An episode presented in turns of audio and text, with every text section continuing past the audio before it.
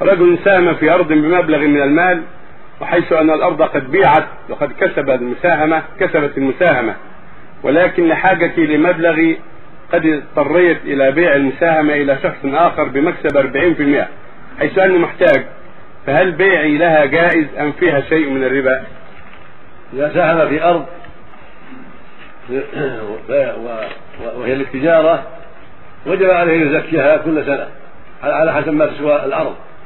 إذا زادت قيمتها زكى الزيادة وإذا صارت رأس مالها ما زادت زكي رأس المال وإن نقصت قيمتها وكسدت زكى قيمتها ولو دون رأس المال كل سنة.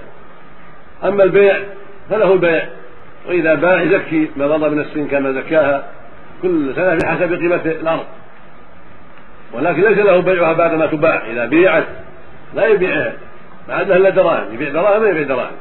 يعني البيع يكون قبل أن تباع يبيعها على من يشاء ويزكي السنوات الماضية إذا كان ما زكاها كل سنة بحسبها بحسب قيمتها.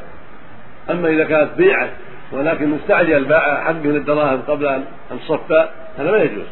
لأن الذي له حينئذ دراهم بعدما بيعت فلا يبيع الدراهم بل يصبر حتى يطعم. هو لو اشتراها من أجل أن يقيم عليها بيت له يعني بس. أما إذا اشتراها بيت أو بيحط حوش له حاجات له سبع سبع بيت ما فيها زكاة.